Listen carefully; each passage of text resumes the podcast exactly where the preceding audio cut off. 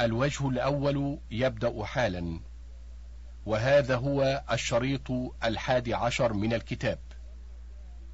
والنكال الزجر والعقاب والنكل القيد لأنه يمنع صاحبه ويقال للجام الدابة نكل لأنه يمنعها.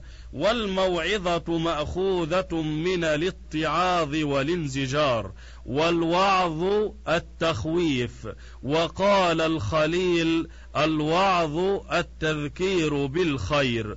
وقد أخرج ابن جرير عن ابن عباس قال الطور الجبل الذي أنزلت عليه التوراة وكان بنو إسرائيل أسفل منه. وأخرج نحوه عبد بن حميد وابن جرير عن قتادة وأخرج ابن جرير وابن أبي حاتم وابن مردويه عن ابن عباس قال الطور ما أنبت من الجبال وما لم ينبت فليس بطور. واخرج ابن جرير عنه في قوله خذوا ما آتيناكم بقوة قال أي بجد. وأخرج ابن جرير وابن أبي حاتم عن أبي العالية في قوله واذكروا ما فيه. قال اقرأوا ما في التوراة واعملوا به. وأخرج ابن إسحاق وابن جرير عن ابن عباس في قوله لعلكم تتقون. قال لعلكم تنزعون عما أنتم عليه. وأخرج ابن جرير عنه قال ولقد علمتم أي عرفتم واعتدوا يقول اجترأوا في السبت بصيد السمك فمسخهم الله قرادة بمعصيتهم ولم يعش مسيخ قط فوق ثلاثة أيام ولم يأكل ولم يشرب ولم ينسل وأخرج ابن المنذر عنه قال القردة والخنازير من نسل الذين مسخوا. وأخرج ابن المنذر عن الحسن قال انقطع ذلك النسل.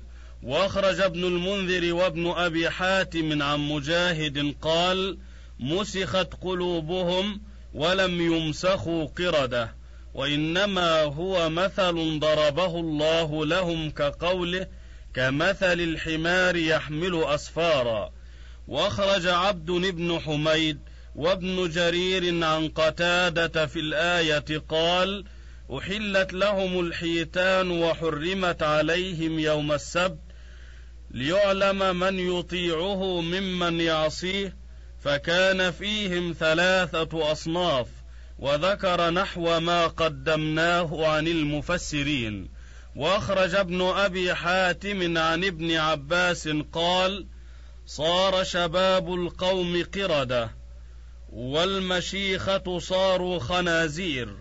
واخرج ابن أبي حاتم عن ابن عباس في قوله خاسئين قال ذليلين. واخرج ابن المنذر عنه في قوله خاسئين قال صاغرين.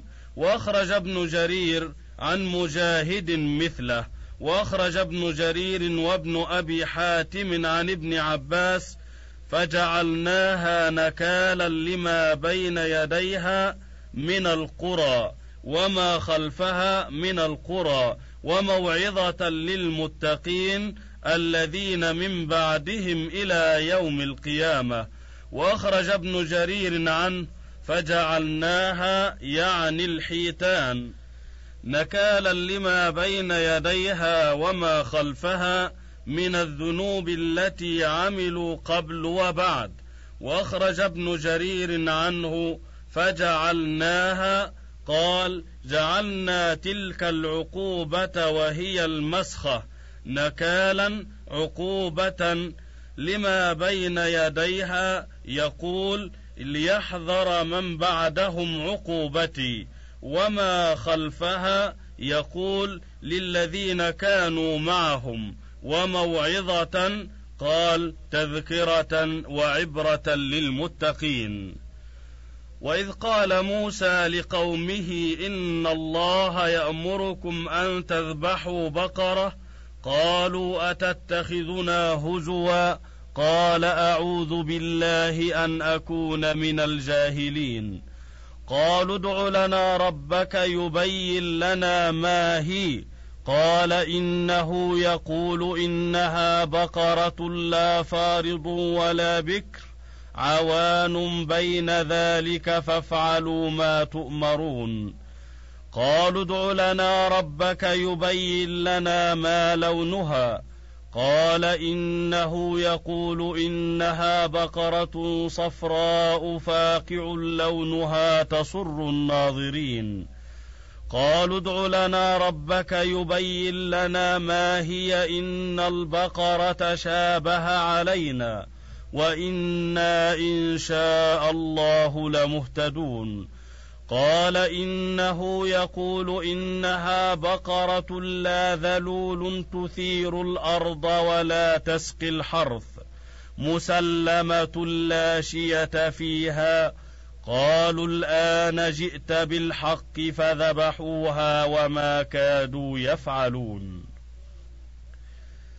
قيل إن قصة ذبح البقرة المذكورة هنا مقدم في التلاوة ومؤخر في المعنى على قوله تعالى وإذ قتلتم نفسا. ويجوز أن يكون قوله قتلتم مقدما في النزول ويكون الأمر بالذبح مؤخرا. ويجوز أن يكون ترتيب نزولها على حسب تلاوتها. فكأن الله أمرهم بذبح البقرة حتى ذبحوها ثم وقع ما وقع من أمر القتل فأمروا أن يضربوه ببعضها. هذا على فرض أن الواو تقتضي الترتيب. وقد تقرر في علم العربية أنها لمجرد الجمع من دون ترتيب ولا معية.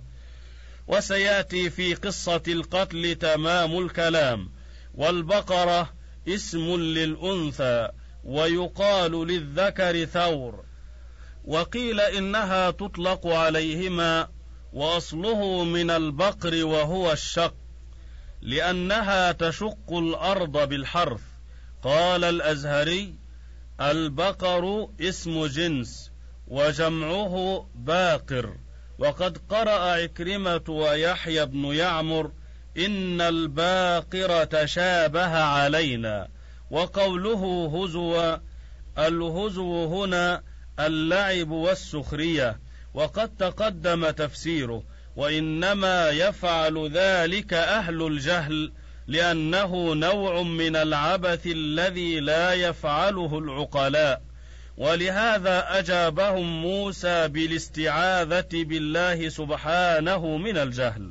وقوله قالوا ادع لنا ربك هذا نوع من أنواع تعنتهم المألوفة.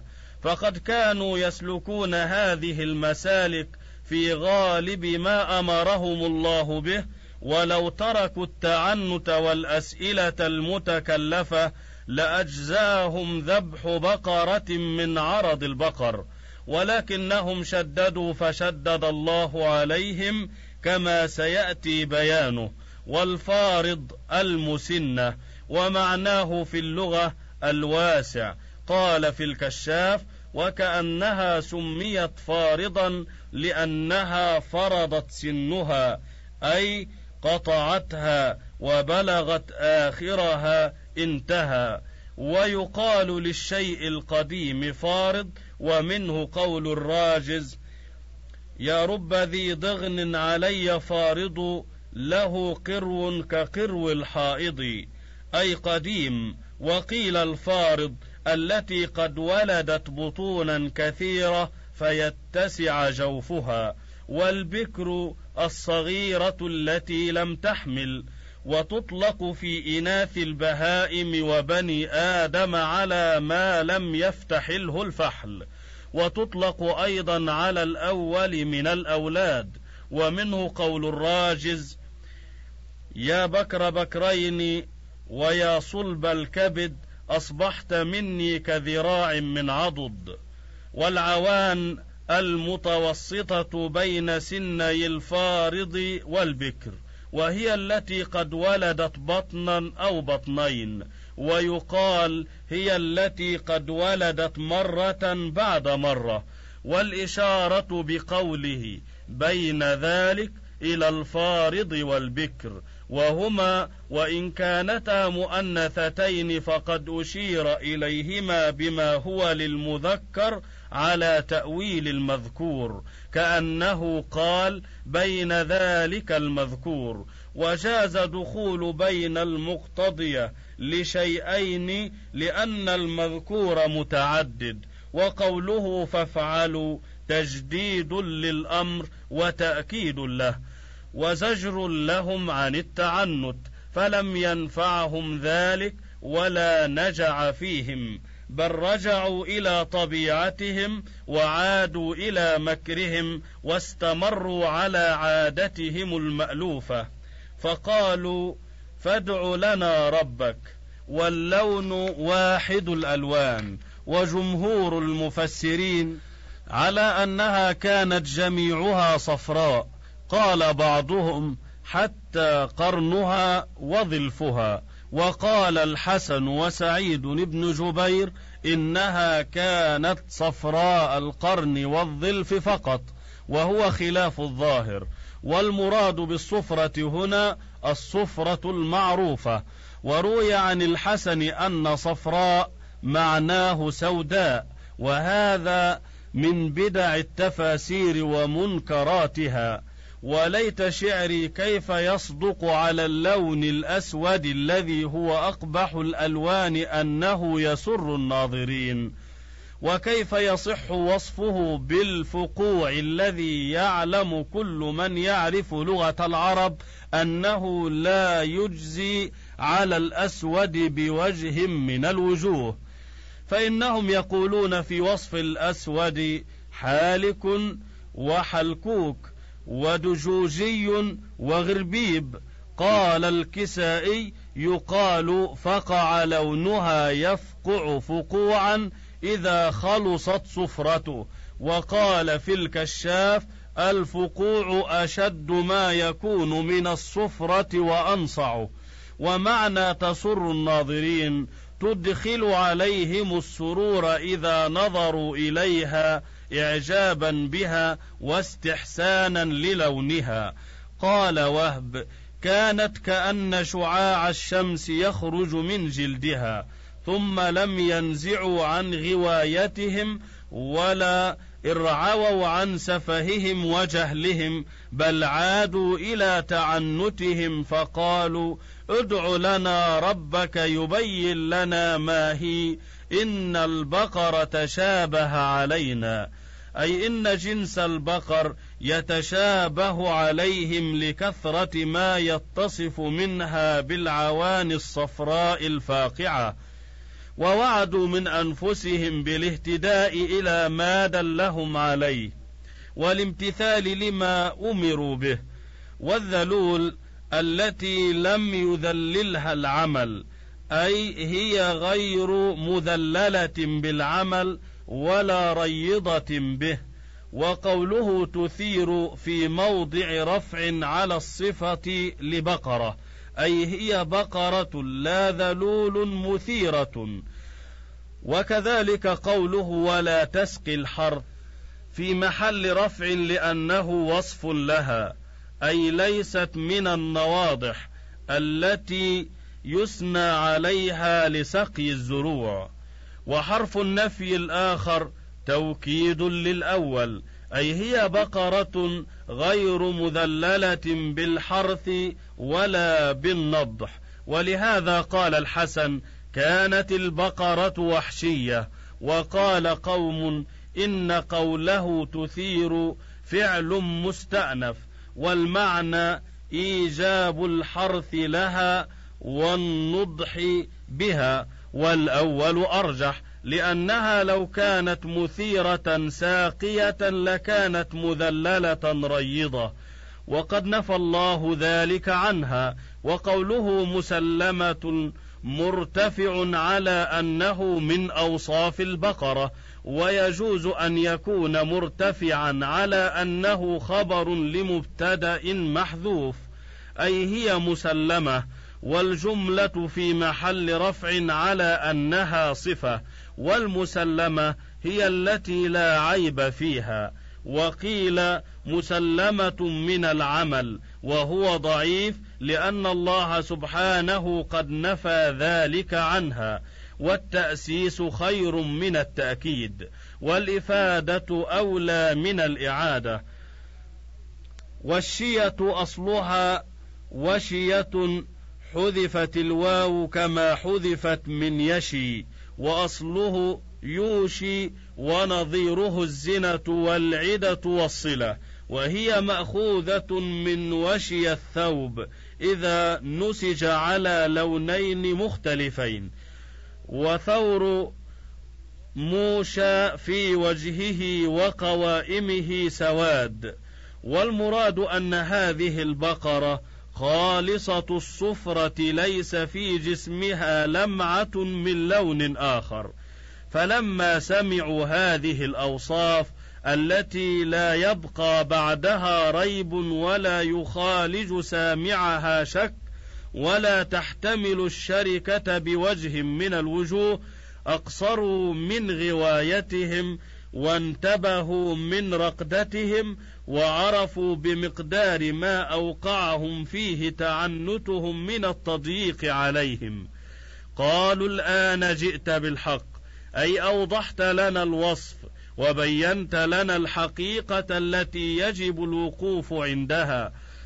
فحصلوا تلك البقرة الموصوفة بتلك الصفات فذبحوها وامتثلوا الأمر الذي كان يسروا فعسروه وكان واسعا فضيقوه وما كادوا يفعلون ما أمروا به لما وقع منهم من التثبط والتعنت وعدم المبادرة. فكان ذلك مظنة للاستبعاد ومحلا للمجيء بعبارة مشعرة بالتثبط الكائن منهم.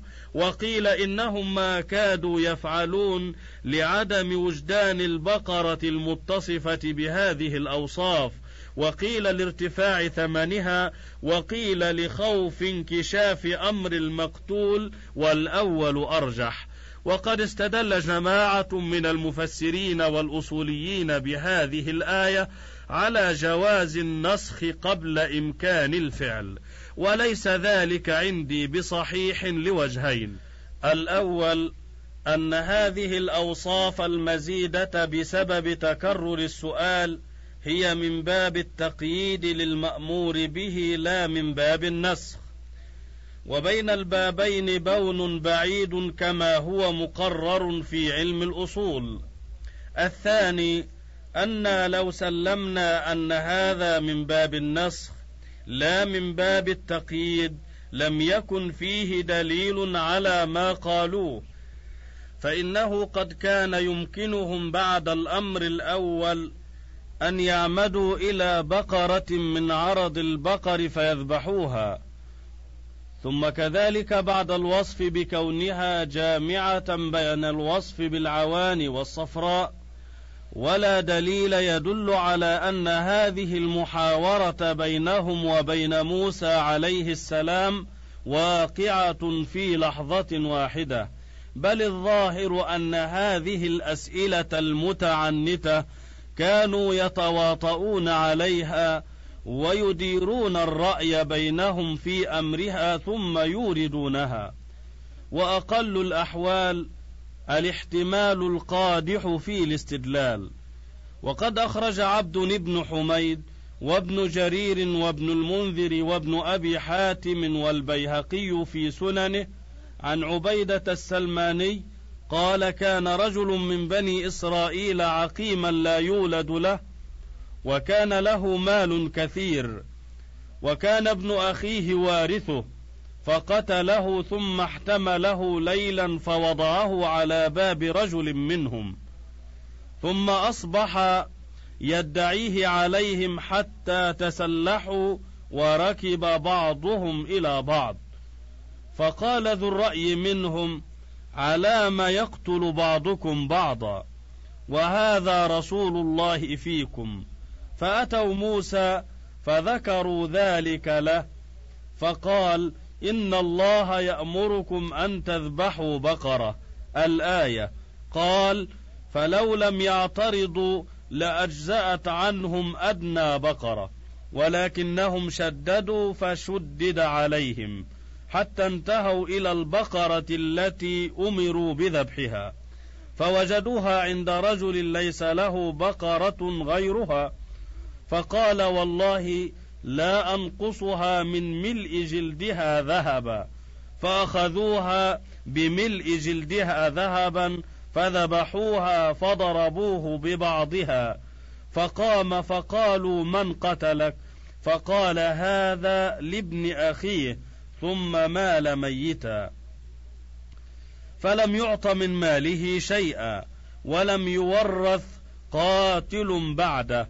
واخرج ابن أبي الدنيا في كتاب من عاش بعد الموت عن ابن عباس أن القتيل وجد بين قريتين وأن البقرة كانت لرجل كان يبر أباه فاشتروها بوزنها ذهبا.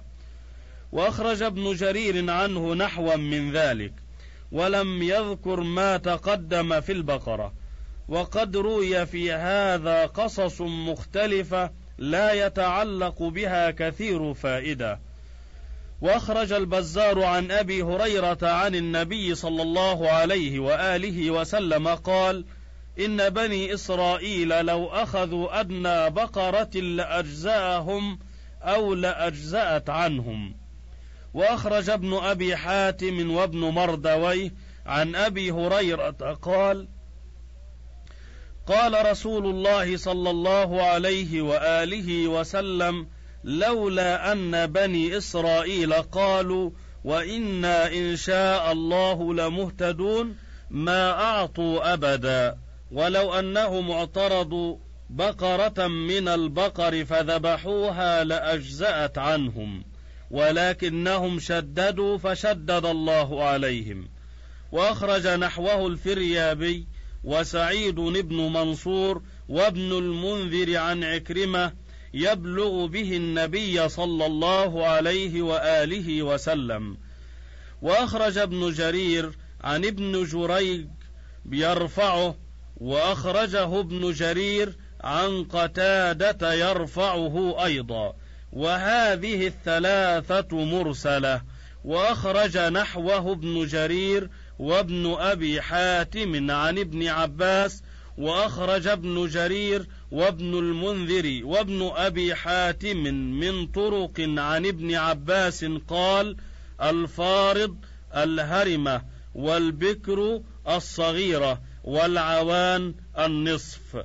وأخرج نحوه عن مجاهد وأخرج ابن جرير وابن أبي حاتم عن ابن عباس في قوله عوان بين ذلك قال بين الصغيرة والكبيرة وهي أقوى ما يكون وأحسنه وقد أخرج ابن جرير وابن أبي حاتم عنه أيضا في قوله صفراء فاقع لونها قال شديدة الصفرة تكاد من صفرتها تبيض وأخرج ابن أبي حاتم عن ابن عمر في قوله صفراء قال صفراء الظلف.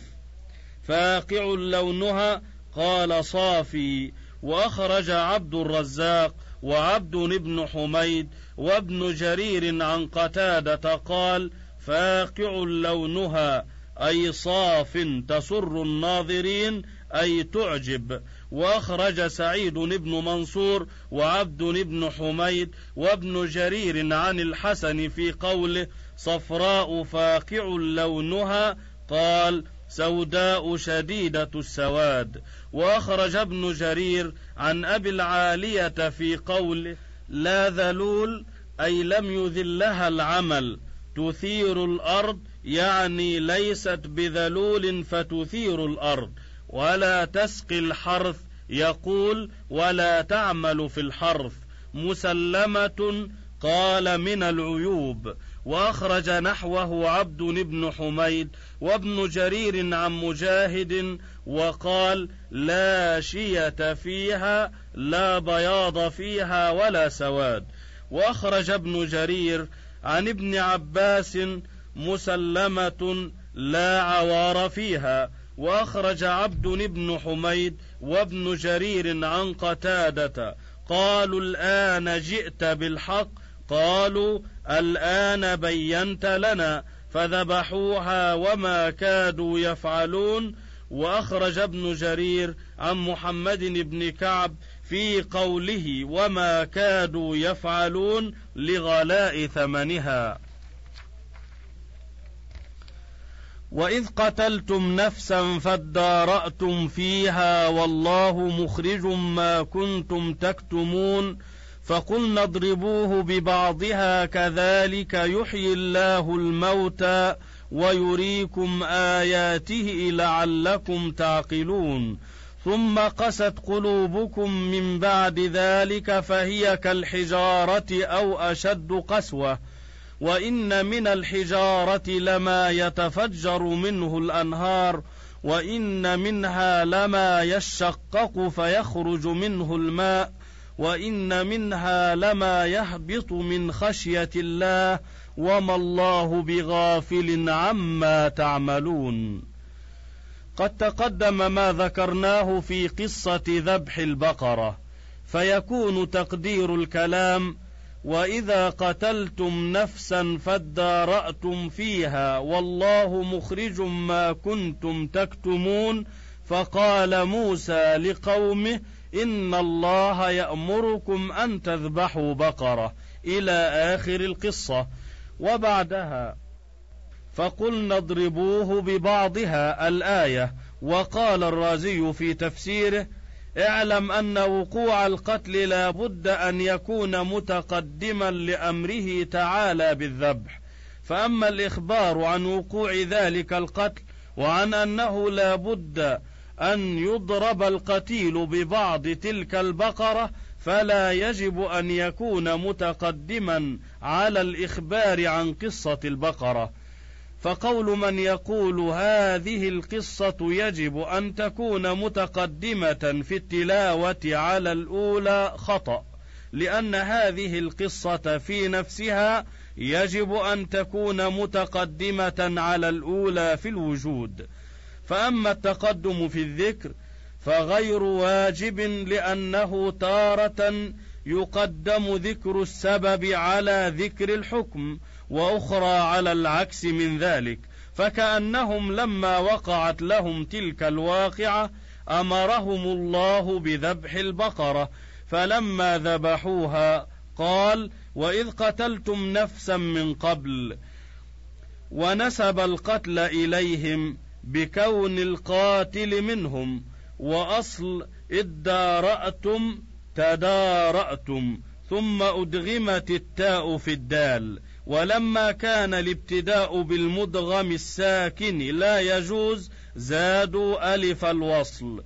ومعنى ادارأتم اختلفتم وتنازعتم لأن المتنازعين يدرأ بعضهم بعضا أي يدفعه. ومعنى مخرج مظهر أي ما كتمتم بينكم من أمر القتل فالله مظهره لعباده ومبينه لهم. وهذه الجملة معترضة بين أجزاء الكلام.